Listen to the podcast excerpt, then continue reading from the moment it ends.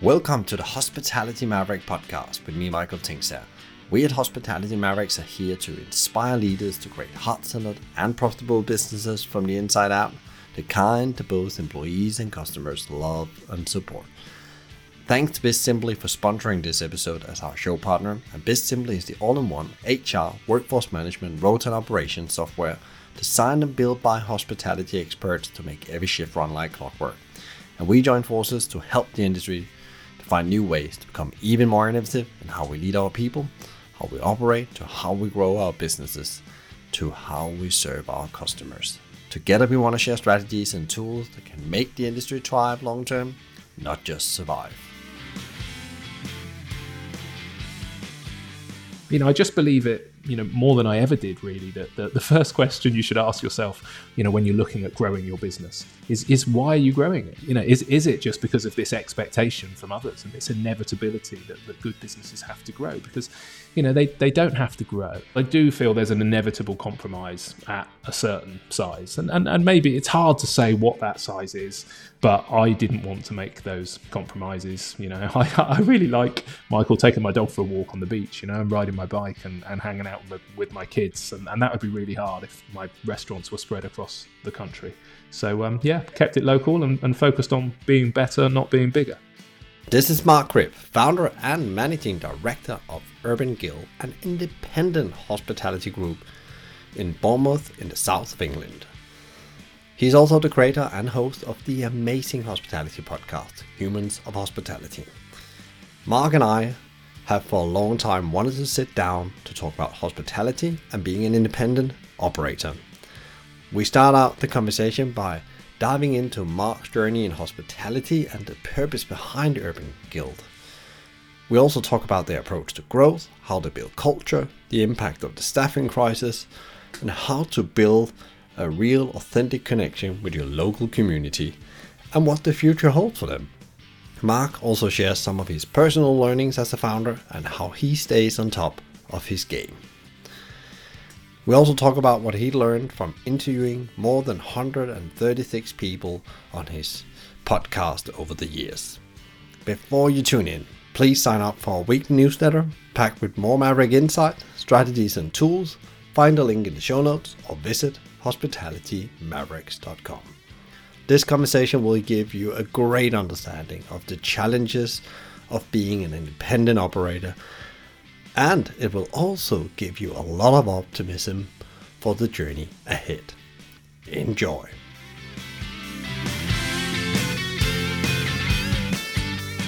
We are today talking about, you know, restaurants and hotels and independent business and how you actually on top of that can run a podcast. Because I'm very impressed uh, with Mark uh, Cribb as our guest today, uh, who's also started a podcast next to running a little hospitality empire on the South Coast because I know what it takes to run a podcast and also know what it takes to run a restaurant empire, small or big. It it takes a lot of a lot of energy. So with that said, I'm really looking forward to our conversation, Mark. And uh, it's going to be interesting to see where this conversation leads us because we had a couple of conversations prior to this, but this this is going to be really really interesting. Yeah, thank you so much for having me, Michael. It's great to finally be on your podcast. I've, I've listened a few times, and uh, yeah, you've always sort of been out there in our symbiotic podcast world. So great to finally have a recorded conversation. Really excited. Yeah, and we have some crossovers as well from from a guest point of view. I know I know that as well. Um, and I know and we have similar philosophy about what we would like to see in the hospitality and so on. So let let's start about that. You know, a bit of an intro to you know you, Mark, your journey, Urban Guild, and Humans of Hospitality. How did it all come together? So probably, uh, oh goodness knows, tw- you know, twenty odd years ago now, I suppose I went traveling the world and spent a couple of years, uh, you know, all through Australia and New Zealand and, and, Asia and all over the place. And fundamentally, you know, when I travelled, I really fell in love with with humanity and people and human beings. And it, and, it, and it probably didn't realise it at the time, but it was probably a start of a destiny that wasn't going to be, you know, sat in an office or working in a bank. Um, it was probably going to be working with people. And uh, I'm from a tourism town, Bournemouth, on the south coast of England. Uh, and, and the more I travelled, the more I was sort of surprised, I suppose, that the, the, the, you know, the restaurant sector and the hotel sector in Bournemouth was pretty dated. You know, we're only, as a town, only a couple of hundred years old. But but unlike maybe Bristol and Bath and, and London, you know, where there was a really sort of some cool and interesting boutique hotels arriving and some great restaurants, you know, there wasn't anything in my hometown. So having fallen in love with sort of people and humanity and adventure and conversations, uh, when I came back to the UK, I, I, I, worked up in London for about 10 years running health clubs and leisure centres, you know, even a golf course for a while. But ultimately, I wanted to get back to my hometown, which is a, a town I'm really proud of. It's, it's a lovely place to live. We've flanked on one side by the New Forest, on the other side by the Purbecks. You know, we're, we're right by the ocean. We, we've got lots of land around us, so we've got great farmers producing great food and it just made sense that you know I entered the world of, of hospitality. So started off with with buying a really rundown old you know bed and breakfast, super chintzy floral wallpaper and, and wooden clogs on the wall, and you know it was pretty horrible. I couldn't really understand why people stayed there. But we bought that and we spent a few years sort of transforming it into this this really sort of funky cocktail bar, bistro, uh, boutique hotel. Um, and, and then, yeah, the, the, journey just continued into a couple of other uh, restaurants and a, and a little cafe and a museum and then ultimately uh, a, a, podcast where I got to chat about uh, you know all, all, sorts of stuff, and I'm sure we'll we'll touch on a few of those topics today. Uh, and if you have to define that, you know, that purpose around, I guess there's something around humanity, and, and what is it that you know make you feel you can bring that alive through hospitality? Yeah, you know, the thing that I'm really passionate about is is for me, you know, hospitality almost as a, as a reflex rather than a, as a commodity. I get a little bit frustrated by what people you know call hospitality and the, and the domination in the world of hospitality of big brands and, and big business. Because for me you know hospitality is what you do when uh, you know somebody comes to your house and you say look can i get you a, a, you know a cup of tea or a beer or you know i'm going to cook you a barbecue in the garden.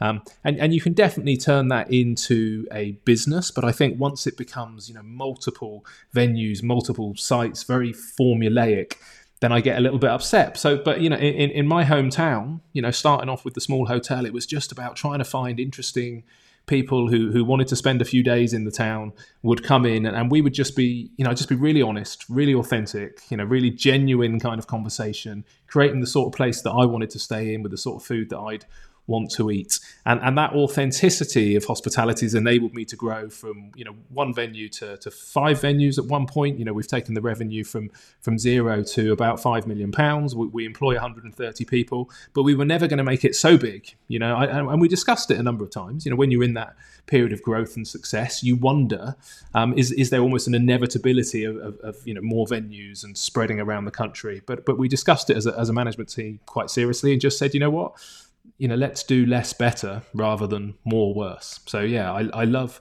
the genuine side of the hospitality business, but um, but less so the formulaic side.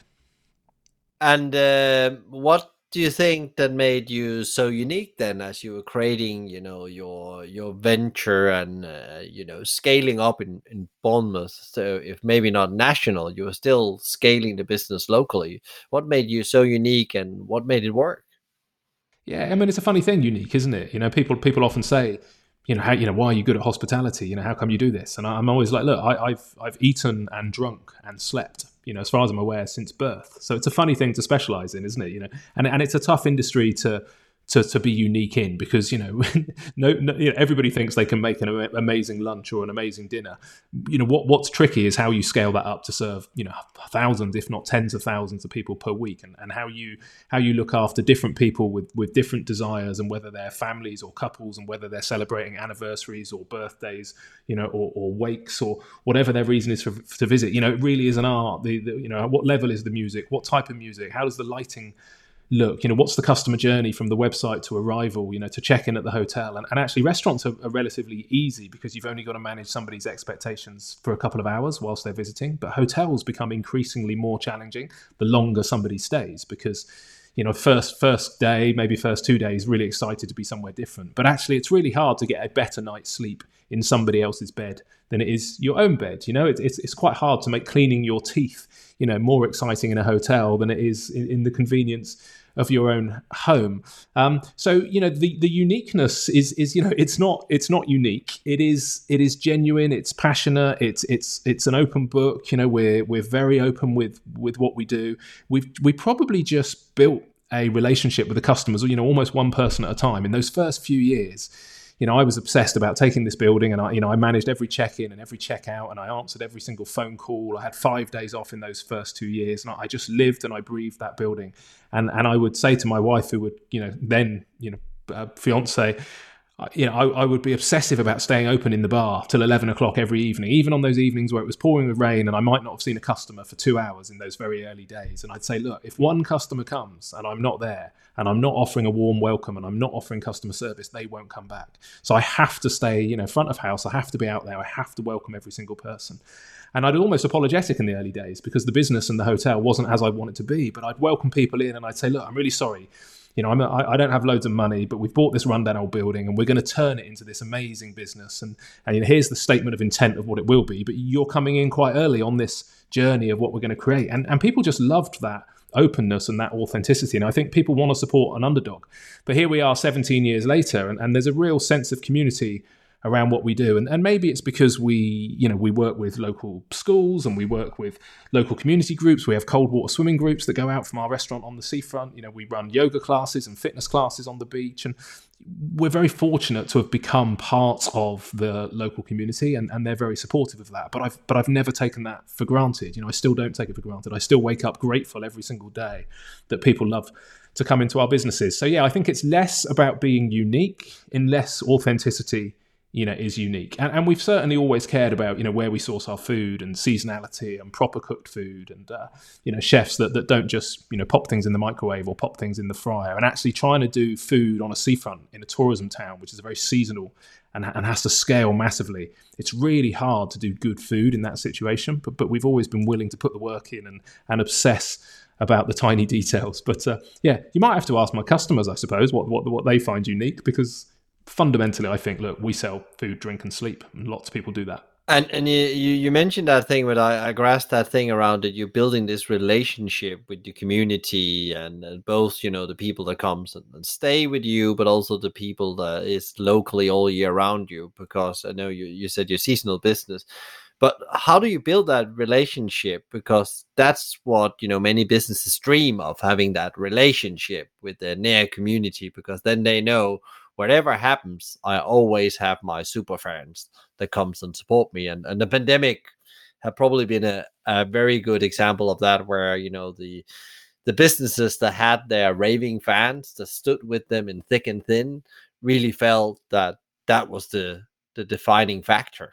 That, I mean, it, really humbling, you know, in COVID when your customers come in. You know, I remember one of my you know very good customers, chap called Alan uh, Hurt, who comes in you know two or three times uh, a week, probably at its, at its, peak times in, in the year. And uh, you know, he came up to me and he offered to lend me five thousand pounds. Just and he said, "Look, I don't mind when you give it back. You know, I, I'm not wealthy enough to give it to you, but I'll happily lend it to you and just pay me back when you can." But the number of customers, you know, sort of telling us to do crowdfunding uh, kind of uh, you know opportunities, I suppose, and and and the the outpouring and you kind of think your customers like you because there's plenty of competition. You know, there's there's probably a good two or three hundred restaurants and bars and stuff locally, so they can go anywhere they like. So you presume that they like you. But yeah, very very humbling when you nearly lose it all, and when people see that genuine, you know, distress. And, and because we're very open you know, I was pretty open about what, what was happening, and because we're quite well known locally, we'd get a lot of the you know local TV or local radio would come in and chat to us, and, I, and I'm an open book. I'd just say to people, yeah, you know, this is this is pretty catastrophic. You know, in the early days when when COVID hit, you know, we we probably had about ten days worth of money left, and the biggest emotion for me was actually you know employing 130 people, and, and you know that all of those people have got you know families and kids, and you think, goodness me, you know, this isn't this isn't about. It is very much about a business I've spent 15, 16 years building and losing it. But at the same time, you know, how are these guys going to pay their their rent? How are they going to look after their kids? So when you see the community step in, very humbling. As to how we built that community, again, I think it was just you know consistency of of message, and and that message was uh, you know back to what I said. It was one of authenticity. It was just really telling people the truth as you as you went on that journey as we were reinvesting their money back into the business over time and, and probably even getting them involved in you know decisions we were making as to as to what was you know what was going to come next or where should we spend the cash. So yeah fortunately the vast majority of people seem to have really come with us. And, and and you know the power of social media to you know to, to get that consistent and instantaneous feedback you know with twitter and facebook and instagram you, you know if anything you're you're you know you're constantly barraged by what your customers think of you. So it's it's really easy to get their opinion albeit you know you get the gobby people. You either get the one stars or the five stars. You don't get many in between is it? The raving fans tell you they love you and then there's a lot of annoying people who give you a one star for you know no no no decent reason. But that's a whole nother story. Don't get me started on TripAdvisor, Michael. I'll, my blood pressure will go too high. well, we can't have that. I don't want to have the guilt of you uh, you falling over here on, on the show. But I wanted actually to touch you. You mentioned social media, and then I think we just need to jump back, and then I will come back to the growth question you talked about as well. You talk, you launched the podcast, and you've done about 136 episodes of Humans of Hospitality. One uh, a podcast I've been listening to myself and shared with with my uh, community through our newsletter as well. There's some great conversation in there. Uh, really to learn from and they, it's it's more than just about restaurant and hospitality it's about you know where our food comes from and on and where did that come from and how did that fit in with running the business because you have enough on your plates running a, a business with 130 people yeah, well, you and I both know that it's a time-consuming process uh, running a podcast. So, you know, hats off to you for keeping this one going for so long as well. Um, I think the, the, fundamental motivation came from the fact that I was having a lot of interesting conversations with suppliers or with other restaurateurs, or I was reading a lot of interesting articles, and and I'm, I'm fundamentally, you know, nosy, but more than nosy, I, am insatiably curious. You know, I, I love learning. And actually, I think we have a responsibility in the same way as when I get on an aeroplane, I expect the pilot to know quite a lot about how to fly that plane.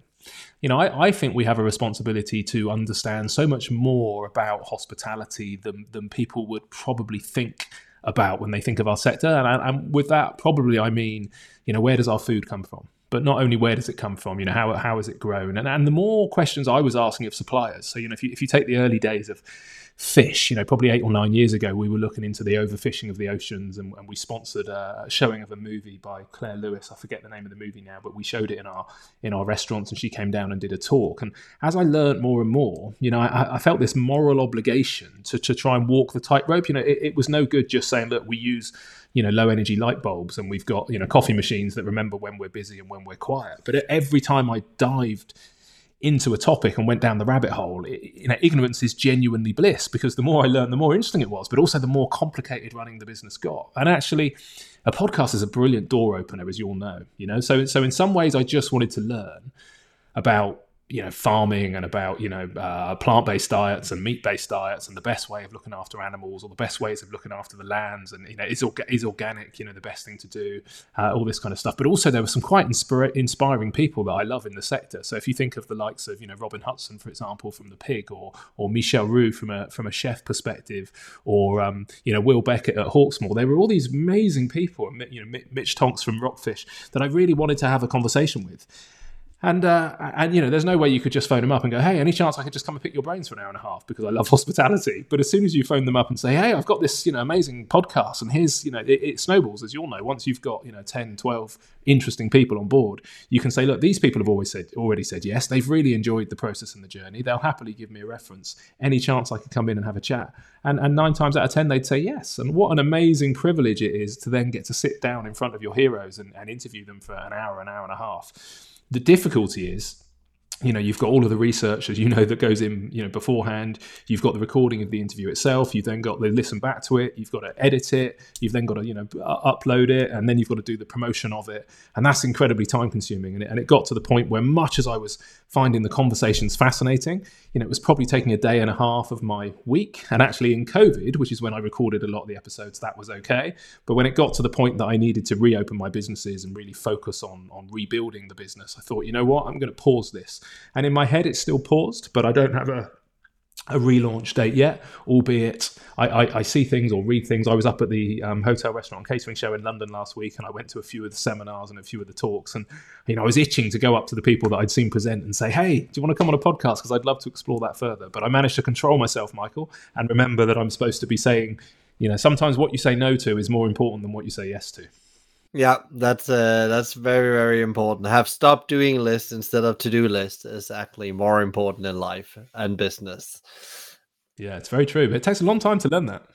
Yeah, but I I, I hope you uh, at some point that the pause stops again and and you can uh, fill out the void of uh, what your podcast bring. Really inspiring stories, especially around uh, as our shared thing around you know it's not just about hospitality it's also about the food we eat and where it comes from and we really need to as hospitality play a role in giving people the understanding that food is a complex thing and we cannot just expect it to be around well, that's what's so interesting, isn't it? Is is the, the number of people that are behind the scenes? You know, I often say to my team when I'm training them, you know, when they're new recruits, and I say, look, you've got to realize how many people are behind you know just one dish. If, if you just look at a beef burger then you know you've got to imagine yes there's a there's a beef farmer you know there's a potato farmer but you know take the baker. Take the baker who's never taken his kids to school because every day he gets up at three o'clock and he's baking his bread by four o'clock and he delivers it fresh to the restaurant.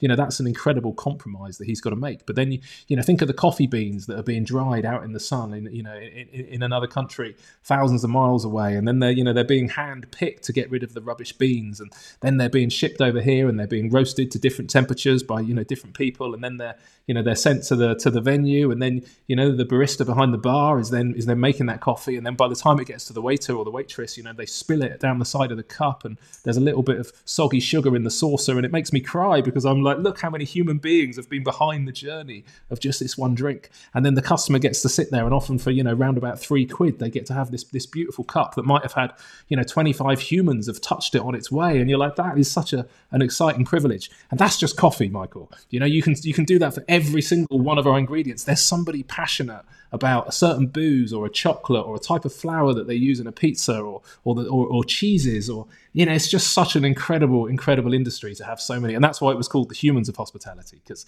it's about these amazing human beings that that might never ever get to the customer you know?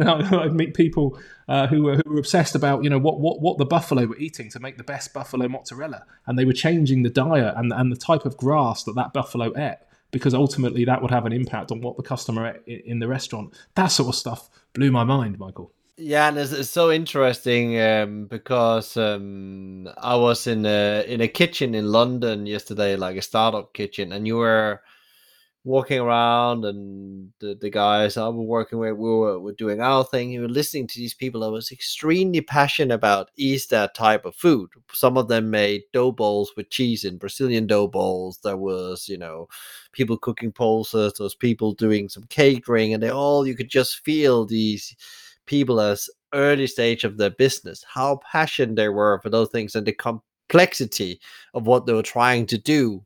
And it sounds so simple to make some cheese balls, but these were not any kind of cheese balls. It was like special cheese, and and I really love that as well because I think that's also the story we need to go out and tell the the end consumer that you know that's that's that it's a complex product you're getting actually. It's not the same everywhere you know? It's not what you're getting in a massive chain restaurant with a centralized kitchen where you just tear open the packet and and and the compromises that are made of that quality of food you know and, and of those chickens being imported from from Poland Poland or the or, you know the beef from South America it's like if you go to proper restaurants you know and ideally for me independent restaurants then then those you know those chefs will know their they'll know their suppliers. You know, they'll know the farmer by name. They'll know their their, their egg supplier. Um, you know, you're not going to get these issues. You know, when there was horse found in lasagna and all these you know ridiculous things that happened. You're like, how is how is this even possible? You know, we should get back to the fact that you know we have an amazing privilege to represent all of these amazing farmers and producers and people. So you know, go out and support those businesses. So you know, the, the reason for the podcast, and it's great that you have these conversations as well, is let's educate people. Let's get them to make an informed decision and realize that you know if you if you going down the high street and on the right hand side is some you know just just corporate chain monstrosity that doesn't care. And that's not always the case. Some of the chains do care but some don't. But on the other side of the road is this amazingly passionate independent go in and support them because you know otherwise that link to our, our food will be lost even more than it is and it's already pretty poor. Yeah, yeah, and it's, it's really like one of the the challenges we see now with the supply chain also comes with our disconnect with food and and the land. Uh, but that's a totally different conversation. I want to come back to the growth question because you said very early on you decided that you had wanted to stay around locally and, and I've talked with many other business owners that make those decisions, but cost, often you want to grow a business. It's all about the growth and it's all about what you can achieve and then you become the many end up on a you know a journey of cookie cutting the, the business and some has been very successful and others have not been so successful. So well, what was it that made you so strongly make that decision? Because it's because you were successful and then you would think why don't you just want to make a hundred of this and then check out? Yeah. Yeah and, and and i'd constantly get asked that and i remember having you know, one day in particular where we were looking at some of our local competitors, and uh, and they were on a growth trajectory, and they'd had some venture capitalist money, and you know they were talking about getting up to, to thirty sites or whatever they were doing, and, and we really questioned ourselves and said, look, we're good at this, you know, we love it, we're good at it you know we should just do more. But i couldn't help feel that you know where where does that pressure come from? Where is this inevitability of growth? You know why do we put so much pressure on ourselves that as soon as you've got a successful formula you, you have to do more? And although it was tricky at the time and maybe you know some of the, the decisions were sort of 50-50 as to whether we should or whether we shouldn't and and i suppose some of it is that you know we'd have had to get investors and backers in and that looked like a load of grief. But as I, as i've got older and as i've got further into it and as i've had more conversations with passionate people you know i just believe it you know more than i ever did really that the, the first question you should ask yourself you know when you're looking at growing your business is is why are you growing it? You know is is it just because of this expectation from others and this inevitability that, that good businesses have to grow? Because you know they they don't have to grow. And actually you know, I respect certain. You know, I mentioned I mentioned Will at, at for example, and I think that's pretty fascinating because although they're growing, you know, there, there's never going to be a Hawksmoor like there is a Wetherspoons. You know, there's never going to be one or two or five in every town across the country. They'll pick some big cities, and actually, I really respect that and, and the level that they can go in and the and the links that they can make with, you know, their supply chain and the quality of chefs and stuff. So, so on that side, it's it's fascinating, and, and maybe the guys behind Honest Burgers, you know, but I think they they are probably struggling a little bit more with that that cookie cutter growth. They're, they're very conscious of it and they're working really hard to try and avoid it, but they're, they're, they're walking the line much closer, I suppose, than, than, than Will. But for me personally, yeah, you know, I could, I could never be more uh, convinced and adamant that the right thing to do because I do feel there's an inevitable compromise at a certain size, and, and and maybe it's hard to say what that size is.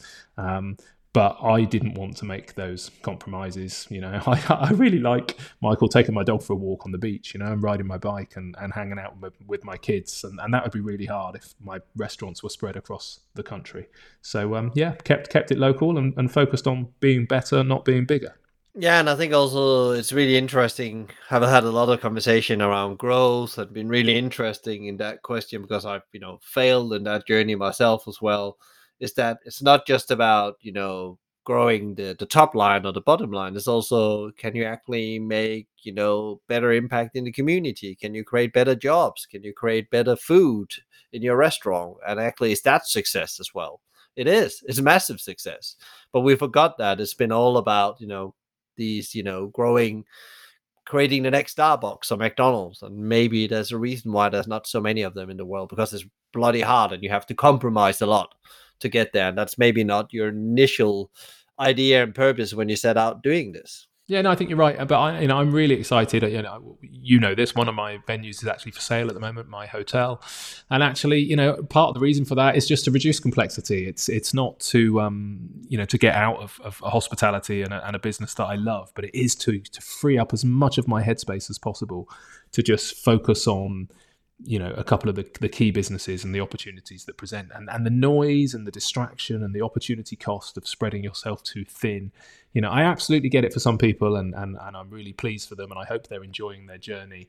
Um, but i would just say that yeah just ask yourself why. Do, do not be do not do not give in to the peer pressure and the inevitability of growth. You can run a beautiful hospitality business. You know, you can make a very good living. You know, think about how, how much is enough. Um, yeah, don't don't do it for the sake of doing it or because that is that is national expectation. Yeah, and uh, the thing is the the outside pressures you talk about as well. That you know, if you're successful, you just have to grow and scale.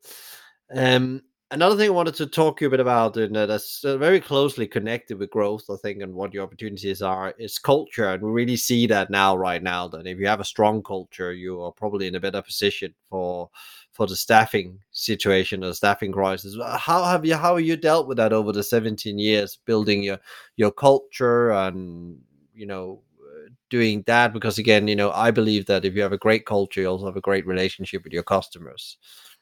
Yeah. So you're absolutely right. And again, I don't think you know that this is but going you know what what's unique about your business? It's kind of you know what what's unique about your culture?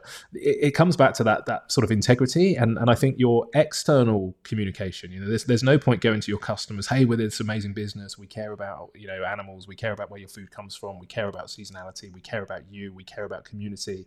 And then not looking after your your team. You know fundamentally if you're a, if you're a good business and you're a good human and and good humans often work in hospitality and they have that hospitality reflex of that desire to look after people. You should have that with your team as well as your customers really. And, and, and I, I fail to understand how you can have a genuinely authentic hospitality business that doesn't look after your staff. It's like you know i don't know. It's it's, it's like somebody who's obsessed with you know selling meat that also has a vegetarian section. It's kind of like i don't know. I think you've got to be you've got to choose your choose your thing and and and do one. And and if you really genuinely, you know, love uh, animals and animal welfare and that's your thing, you're unlikely to open a steak restaurant. And if you genuinely love hospitality and you look after people, then you should. I just it's incomprehensible to me how you could not look after those people well.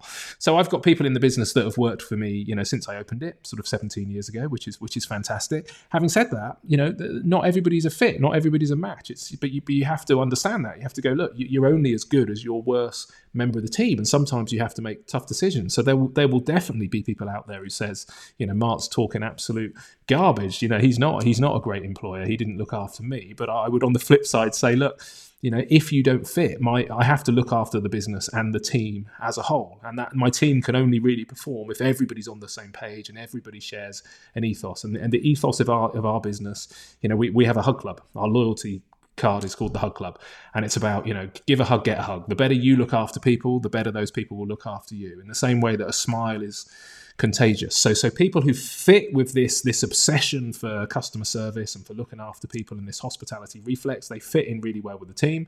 But anybody who's who's you know who, who doesn't get the the theatre of hospitality and the fact that you have to put on a big smile on your face and you have to look people in the eye and even if you're having a bad day uh, you know at home you know that's fine you know have a chat with us and if you need to go home and you need some compassion time that's no problem but if you're in service and you're in hospitality then you have to see it as a theatre performance and you have to put on a big grin and you have to look after people and we all do that. So people that get that and understand it, you know, we look after them really, really well. And uh, and people that don't, it's kind of like, cool, look, you know, go and get a job somewhere else. There's loads of jobs, even if it's you know in hospitality. There's loads of other businesses, but if not, there's loads of industries that might be better for you. So sometimes you're doing people a favour by letting them go off and explore other opportunities because they might not be cut out for hospitality. That's quite a long answer, Michael, but fundamentally, it's exactly the same message internally to your team as it is externally to your customer. And you mentioned one of your touch points was your hug club. Is there any other things that you do like practically that is a bit different to, you know, boost your employee experience, as they call it? Yeah, it's it's hard to think of specific. I mean, you know, we we've certainly tried in the past to have you know sort of you know nominations and and and, and staff member of the month and you know cinema tickets for certain people and, and gifts. And actually, anytime we've tried to make it formulaic, it's it's not really worked. You know, when we've we've tried to eh, you know encourage people to nominate, we, we've tried to force sort of monthly gatherings where we put money in the budget and we were like, right, every month, you know, you can do a party or you can go go karting or you can do this event or that event, and we try and get the team to organise it. And it and it always just felt a little bit forced. But now you know, our, head of Hugs, who is the person who was looking after the Hug Club and the Loyalty Club, is, is, is the same head of Hugs who also looks after our team. And we, would look for opportunities to praise people. So, you know, it might be that you've just passed your driving test, and if we know that, then we'll make sure that we get you, you know, congratulations. Or if you've if you've just had a child, we, you know, we'll try and remember to send you flowers. But you know, the probably the best example is is recently where one of my head chefs, you know, needed some help with with immigration. Um, you know, he's a New Zealand guy, and he, he needed to go through a, a, journey and a process, and it was two and a half thousand pounds for the next stage of his of his uh, application process, you know, and, and, he's a really good head chef. He's a really good guy. He's worked for us for a few years, and we just said, look, we'll we'll pay for that for you, and uh, and and kind of like what we want you to do is we want you to stay for the next you know couple of years, like you to stay for for the next decade. But let's say as long as you stay over the next couple of years, you don't have to pay us back stay for the next year you know we'll go 50-50 and if you leave straight away you know pay us back. But but i said look i'm not gonna i'm not gonna write this down. I'm not gonna turn it into a contract. We're not gonna get hr involved. This is just done on a handshake and a bit of eye contact. And and it's treating people you know like that i think where you, you you know you give them respect it's no good saying that you're going to do that on one side and then tie them up in some legal mumbo jumbo you know if, if it's a genuine two-way relationship and clearly there's a risk to that but i'd like to think that we're just showing that we're, we're decent human beings so yeah we constantly look for ways to help our team if we can. You know, the flip side being that it has to also be a business. You know, you, you do you have to be profitable to survive, uh, and therefore you can't do everything that your team wanted to do. But but you know, anytime we can, we've got their back.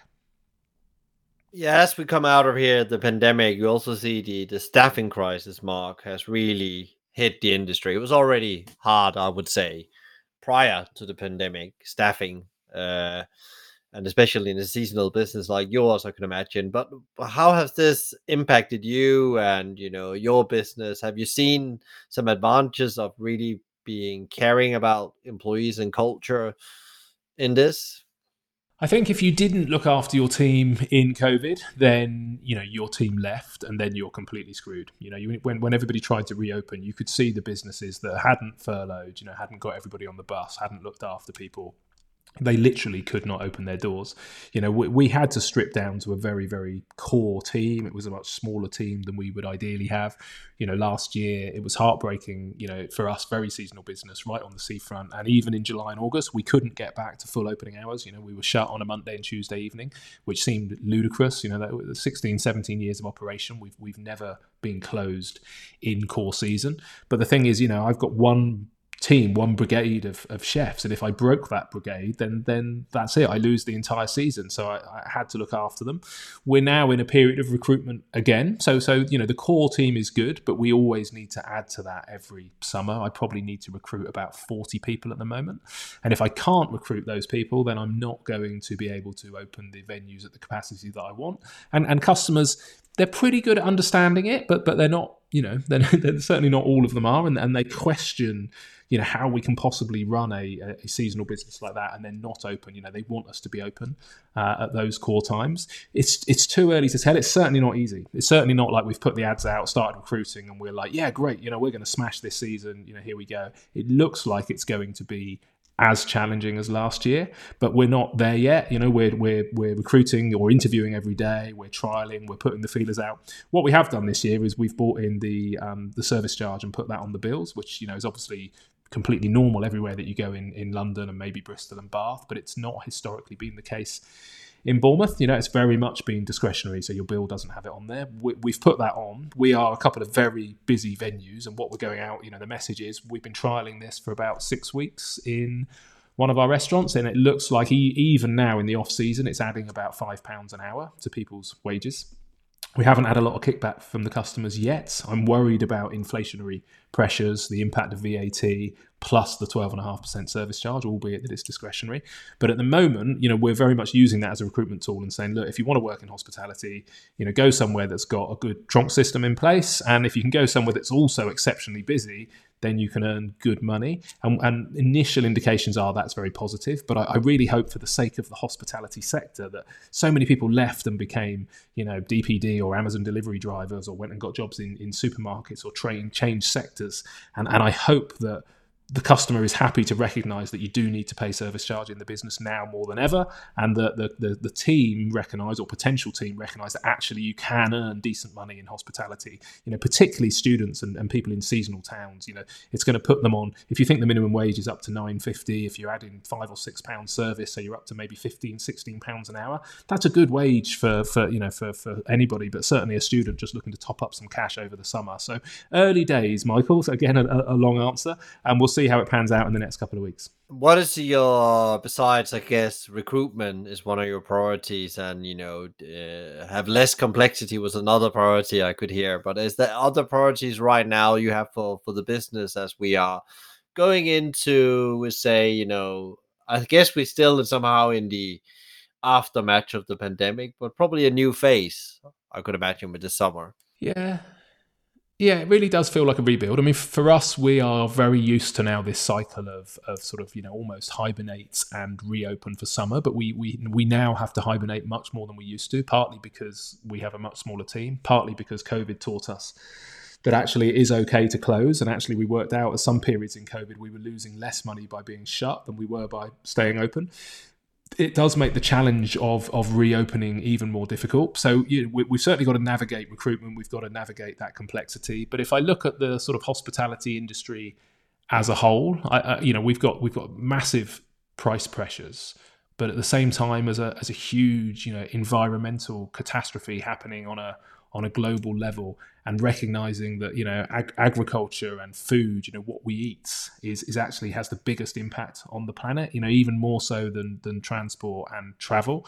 And I, I feel again going back to that analogy that you know of the pilot and saying that we should know about food and drink we should really understand the impact. And actually that's really difficult because you, you don't want to kind of uh, patronize or feel like you're lecturing your your customer but you really want them to understand that you know how important it is to pay a bit more for something a bit better and certainly this change around you know recognizing eh, you know the overconsumption of, of meat and dairy and how do we get more plant-based food on the menu. So the bigger change and that's not just for this year but it feels it feels like to me that we've got this sort of opportunity um, to, to to help educate and to spend some time holding people's hands and, and showing them not just going you know to, to, to putting you know to turning into a, a vegan restaurant but to say look plant-based food can be amazing.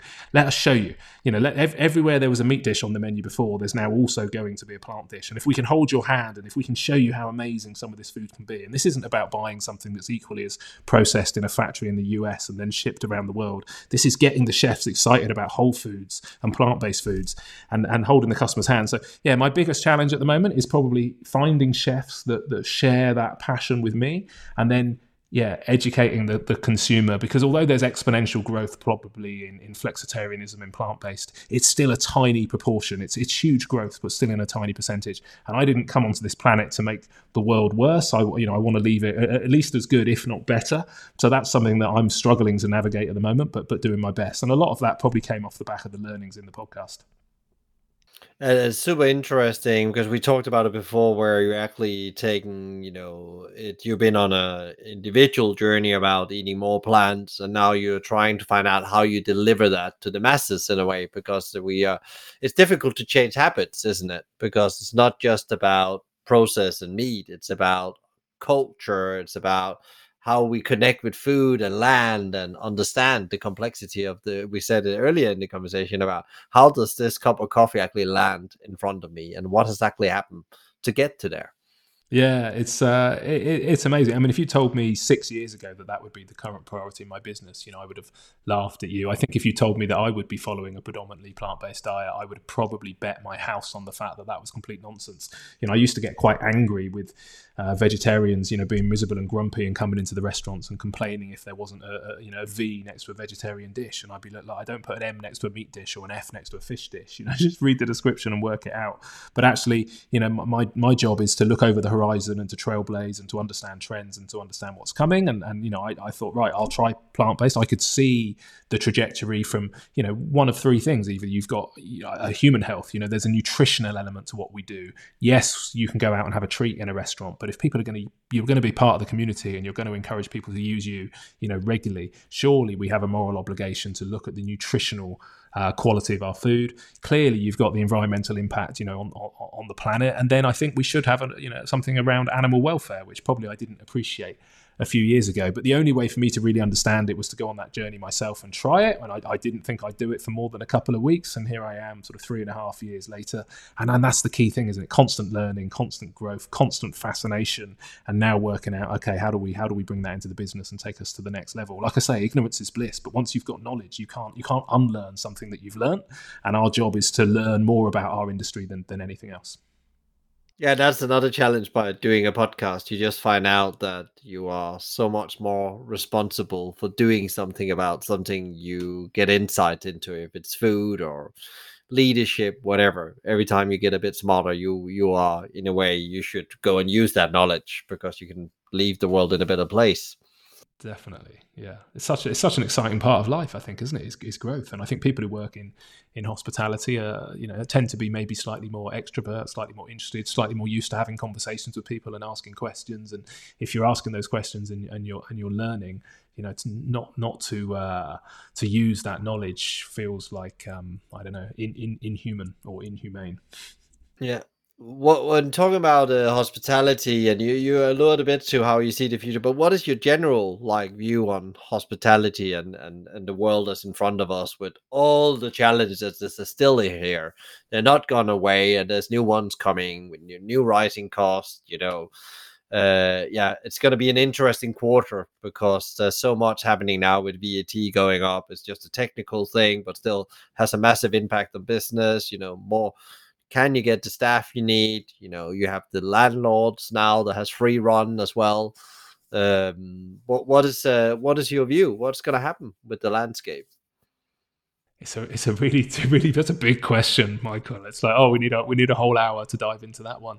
Um, I you know I'm a deluded optimist. I don't think you can be self-employed and entrepreneurial and work in hospitality unless you're you're a naturally optimistic person. So you know I'm I'm worried about inflation. I'm worried about the fact that we can't get team members. I'm worried about the impact of VAT and business rates. I'm frustrated that national government still doesn't seem to understand, despite you know how well represented we were and the voice that we had you know around the table during COVID and some of the support that was in place. But I, I, still annoyed by the fact that you know the, the, the hospitality is the happiness barometer for the for the UK. You know, people people have meetings in restaurants. You know, people have meetings in in hotels. People going out and, and looking after their you know their friends or their families. Like I say, anniversaries or birthdays or wakes or you know hospitality and spending time with other humans. You know, should be the, the entire point and the whole essence of our of our time on planet Earth, and therefore it should it should be really encouraged. And I, you know, I don't think it's right that the government are putting up uh, VAT. I think I think we you know we, we employ so many people in this sector, and, and the implications of, of minimum wage and, and pension contributions and national insurance is huge. And, it, and and if you make us prohibitively expensive, so people can't go out and enjoy bars and restaurants and hotels, you're fundamentally making the country a worse place. But you're also stifling other businesses and other opportunities. And and I just find it you know depressing and annoying that we can't get the government to understand that. And if they helped hospitality more, I absolutely believe it would not only help you know the commerce of, of the country but i just think it would help people feel good. And, and we need that you know and despite despite the fact there's going to be inflationary pressures and costs on on uh, on our fuel and on our food and clearly what's going on in Ukraine you know if you look after hospitality then that will help people get through these. Um, but on, on on the flip side you know we're normally pretty dynamic. We're normally pretty good at finding a way through. I, I worry that if it just becomes too expensive and too cost centric that we'll have to start making compromises on some of the gains that we've had around you know fair trade or ethical trade or again where our you know what farmers we're supporting and when our food comes from. And, and then then the worry is that only the big chains can operate in this market because only they can get the margin and they get that margin by making compromises that the consumer never knows about but if they did know about they probably wouldn't be happy with. And if you squeeze out the independent sector because they, it just becomes prohibitively expensive and you're only left with chains that that don't support the same infrastructure and supply chain that I think is really important then that would be really depressing. So yeah, these are the things that keep me up at night, Michael. You know, these are the things swirling around my head, and, and I don't know the answers, and it's why doing podcasts is great because you get to hear all these different perspectives. But um, you know, I'm I'm excited, I'm concerned, I'm annoyed, I'm optimistic, I'm pessimistic, all, all rolled into uh, into one. But uh, yeah, fundamentally, what a fascinating six months it's it's going to be.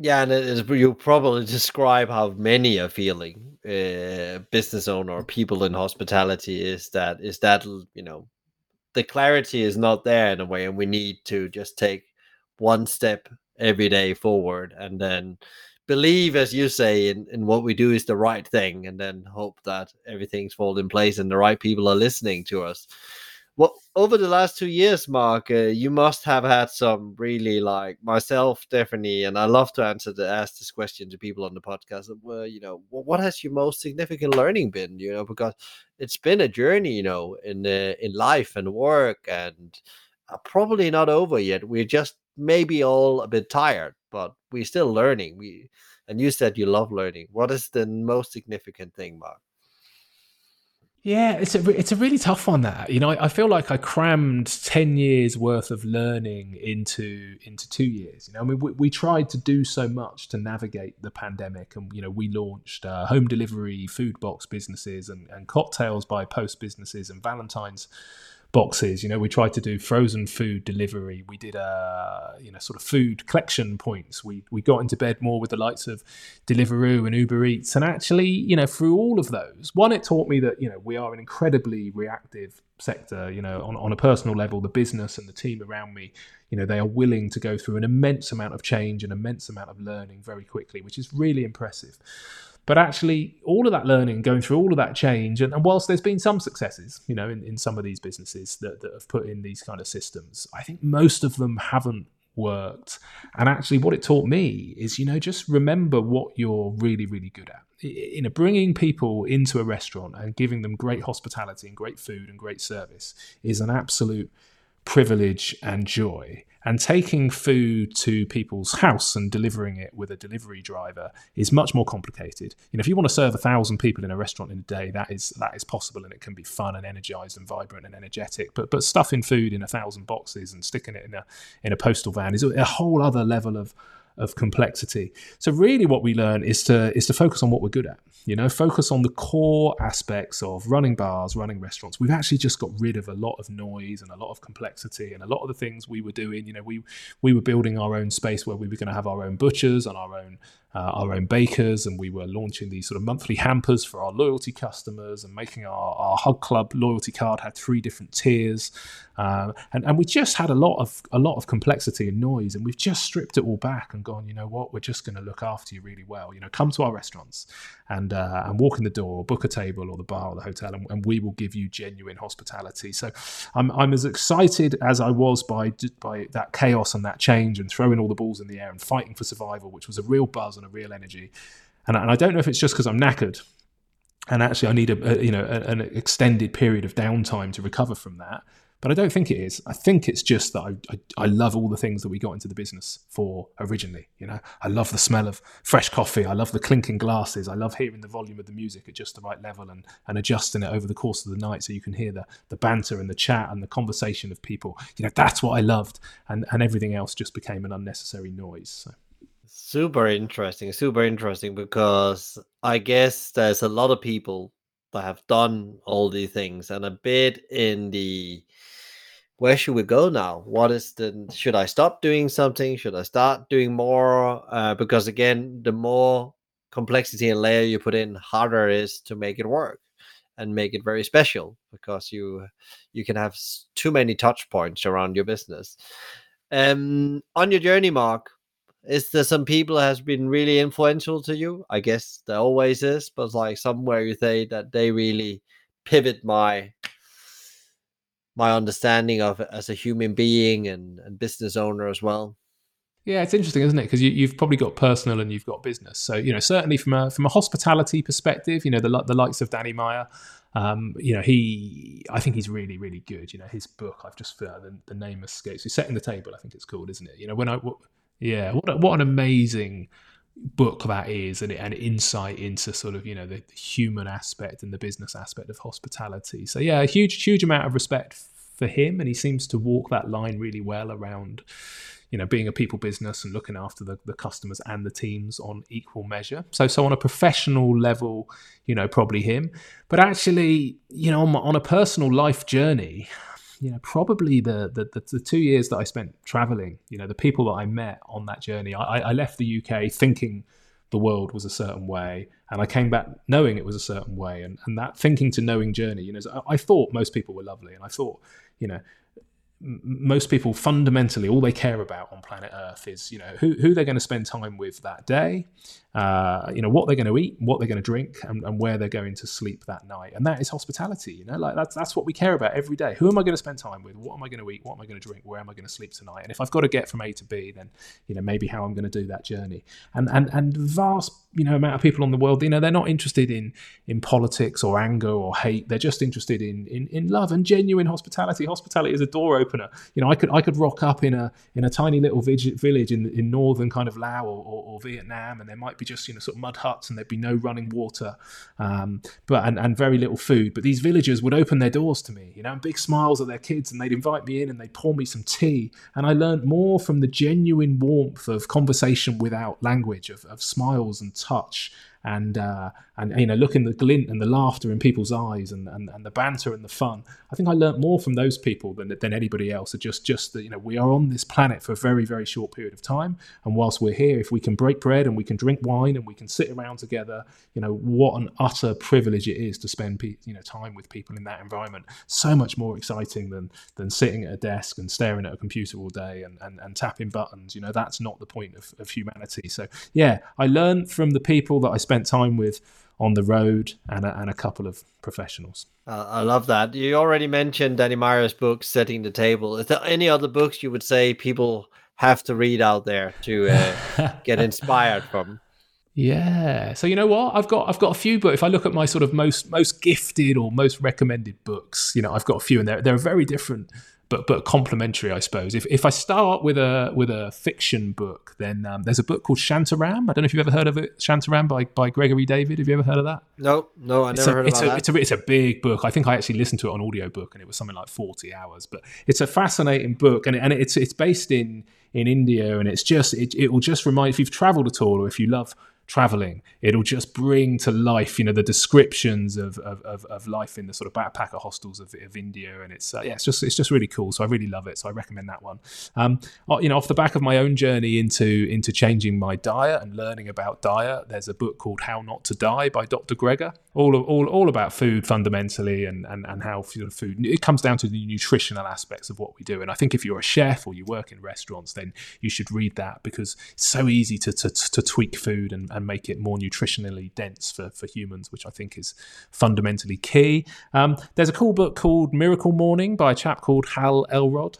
Yeah, have you read that one? Yeah, it's uh, over there on the shelf. Is it? Uh, yeah. perfect. I mean, that one, you know, I, am I'm, I'm a big believer in, you know, get up early, seize the day, do some exercise, bit of meditation, some journaling. You know, the biggest one for me, you know, around gratitude. If you, if you wake up every single day, or even just, you know, four or four days of the week or whatever, if you write down three things you're grateful for, it's really hard to be miserable. You know, it's really not. It's really hard to to not leave the house inspired and energized every day. If there's one thing that I could encourage people to do, you know, some sort of journal, but just write down every morning or evening if that's your time of the day, whenever's best for you. But just write down three or four things that you're you're grateful for, and that might be where you live, or your family, or your business, or the air that you breathe, or something that you've done at the weekend, or something that you're looking forward to. But if you do that, fundamental change to headspace, and Hal Elrod's book probably helped me to understand that. And then one more, Michael, if you don't mind indulging me, but I've just finished literally just in the last few days a, a book called The Shepherd's Life by a chap called James uh, Rebanks or Rebanks. Um, and he's a farmer up in the Lake District. And the Lake District is probably one of my favourite places. I'm off to the Lake District uh, week Saturday, uh, and I'll be there for, for a couple of weeks. And uh, I go there most years. And if I didn't live in Bournemouth, I think I would live in, in the lakes. But um, his book is, is all about, you know, this sort of the, the tradition of uh, Herdwick sheep and the traditional farming that, that can be traced back thousands of years in the Lake District. And, and fascinating for me, because I say about this sort of, you know, insatiable curiosity is this, this juxtaposition between you know wanting to to, to eat and you know as much plants and, and have an impact on the environment, but also wanting to support traditional farming that really looked after the land and, and, and what James talks about in his book is a, is something that we could lose. And I, I think the um, I did a podcast with the Lake District farmers who who supply amazing quality animals to some of the best restaurants around the country, but you know particularly in London. And and I struggle a little bit myself. You know, is there a place for for eating animals? And I think there certainly is globally. You know, whether we need to do that in the UK, we're very privileged in the fact that we don't need to. But if we are going to do it, let's at least support these sort of artisan, traditional farmers who who, who love the land and and the history of, of Britain, but also care about animal welfare and ethics. So that's a really good book to just get you excited about about the sort of farms that we should support and the sort of farms that we shouldn't. Yeah, and it's very interesting. Another friend of mine just recommended that book a couple of weeks ago, and uh, because we had this conversation about eating less but better, and it was around the meat conversation where I said, you know, I'm principled not against meat. I just think we need to eat less and better, and not there's just been an article recently, a couple of days ago, in the Guardian about the supermarkets pushing, you know, cheap meat, which is not going to help with either climate change or the the quality of health of of people. Um, so it's not about not eating meat it's actually about eating maybe less and better you know uh, like they in, when you you've been traveling in the in east in the east they maybe eat meat in china and so on but it's for the the flavor and you maybe have a very little piece of uh, pork for a whole week uh, but it's very good quality yeah, if, we, if we're really going to change the dial on this, you know, it's so important that we understand, which is, you know, what I've been trying to get my chefs to understand is, you know, this isn't about getting a thousand people to go vegan. This is about getting a billion people to eat less meat, you know, and there's a big difference. If you go to everybody and tell them, you know, they've got to be vegan, you know, vegans do a disservice probably to this genuine debate. Um, but the, the plant based movement, the flexitarian movement, and it needs to be, you know, significant. It, it can't be, okay, I'm, you know, there's going to be one lunchtime a week where I don't eat meat. You know, if we can get down to a couple of days where we do and five days where we don't, but just start somewhere. But like I say, let's, to change the impact on the environment, we need to get a billion people to change their habits, not a thousand. And I think that's key. Yeah, that's so spot on, Mark. So, uh, is there any lessons that uh, this is a really interesting question? I think for for you being in the business for seventeen years with your own business, is there any lessons the universe keep on putting in front of you? Uh, I don't know. I think you know maybe the universe says you can probably tell from this conversation that I'm a, I'm a bit of a hippie and I'm a bit of a lover of humans. I'm not sure if the universe tests me. I think it regularly reminds me of, of what I fundamentally think is important. And like I say, that that constant going from thinking to knowing, I think is key. You know, as as I get older and wiser and I learn more, it reinforces this. You know, life life is an adventure. Life is short. You know, ask ask the why of of what you're doing. You know, I I want to spend more time uh, you know, I, I, love business. I love the success. I love the community that we create around business, and, and financial independence. The success is brilliant, but it shouldn't be at the expense of you know time with your with your partner, or time with your kids, or time with your dog. Or you know, I, I was lucky enough last year to go and do the uh, tour Tour de Mont Blanc, which is a 110 mile walk around the mountains in in Mont Blanc. I'm hoping to get to the Atlas Mountains in Morocco this year. I regularly go on quite long you know cycles. And, and don't get me wrong this isn't because i'm some you know lucky git who, who made loads of money but i just make sure that i carve time into my diary. You know I, I, have a calendar on the wall at home where the kids and i make sure that we put in a little mini adventure every month. And it, it might be as simple as just a, a walk in the forest or it might be lucky enough that you know i went i went snowboarding with my son a few weeks ago.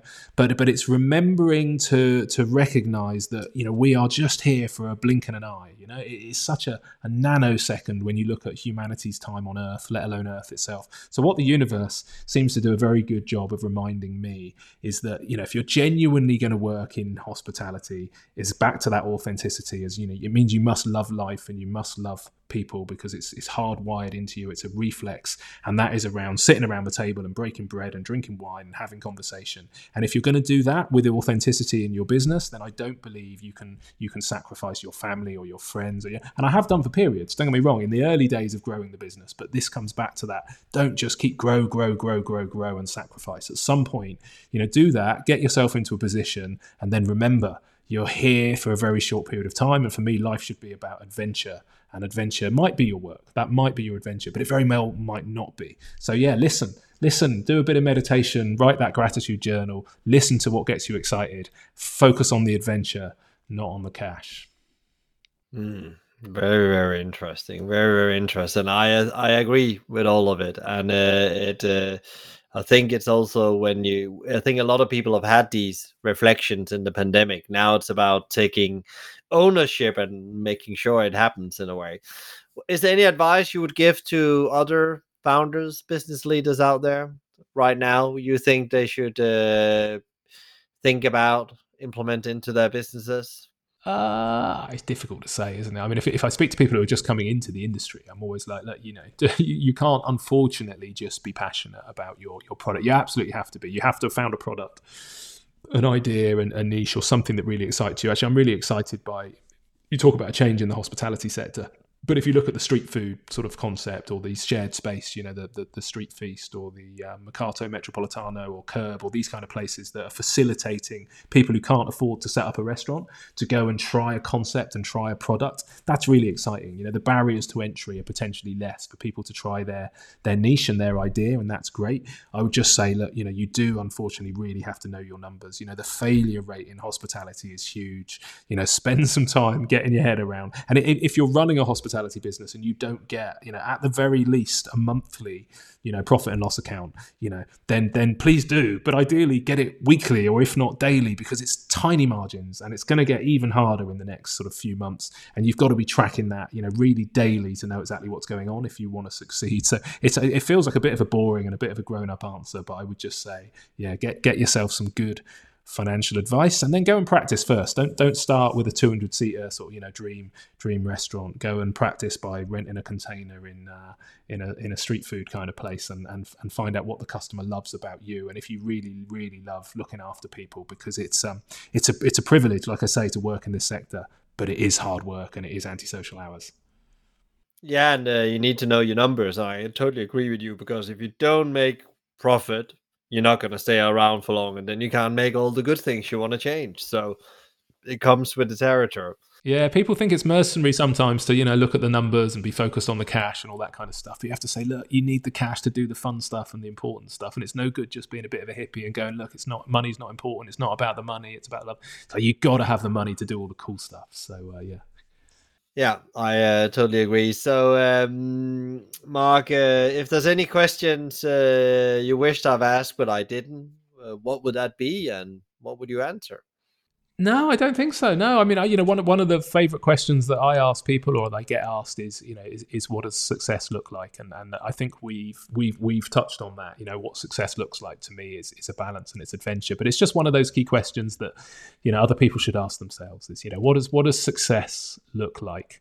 To you and spend some time thinking about that. And don't spend some time thinking about it whilst you know surfing the internet. Go go for a walk in the forest in the woods. Go and walk your dog. Go and spend some time on the beach and just question yourself you know and say right okay what is what is success? But um, i think we've covered it michael and i've, I've really enjoyed uh, chatting to you. So thank you so much for uh, finally giving me the opportunity Great, Mark. I really loved this conversation, and uh, we will. We'll, I will make my way to Bournemouth. Uh, I promise you. I promised you that earlier, but I will make it happen this think year. Of, think of how long we could talk with a cold beer overlooking the beach, Michael. My goodness. Oh yeah, we'll, we'll so- a few spare batteries.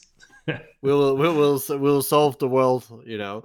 Uh, where where can people find you, uh, Mark? If they they can they can jump jump on the train or in the car and go to Bournemouth and stay for a couple of days. Of course, that would yeah, be lovely. But, that would uh, be perfect. Yeah, yeah. Come down to Bournemouth. Um, you know, the website for the business is urbanguild.co.uk, and that that links through to our few venues. So we've got a little hotel, we've got a, a cool restaurant on the beach, and we've got a pretty significantly sized place right in the heart of the town centre in Bournemouth, and it's a cool place to visit. But if you can't come physically, then digitally. I'm not actually particularly good on social, but I'm on Instagram and I'm on Twitter, and uh, my handle as I think the cool kids call it, is just Mark Cribb. So M A R K C R I double B. It's the same on both. And uh, yeah, message me. I may not be overly efficient at getting back to you, but um, I will do my very best.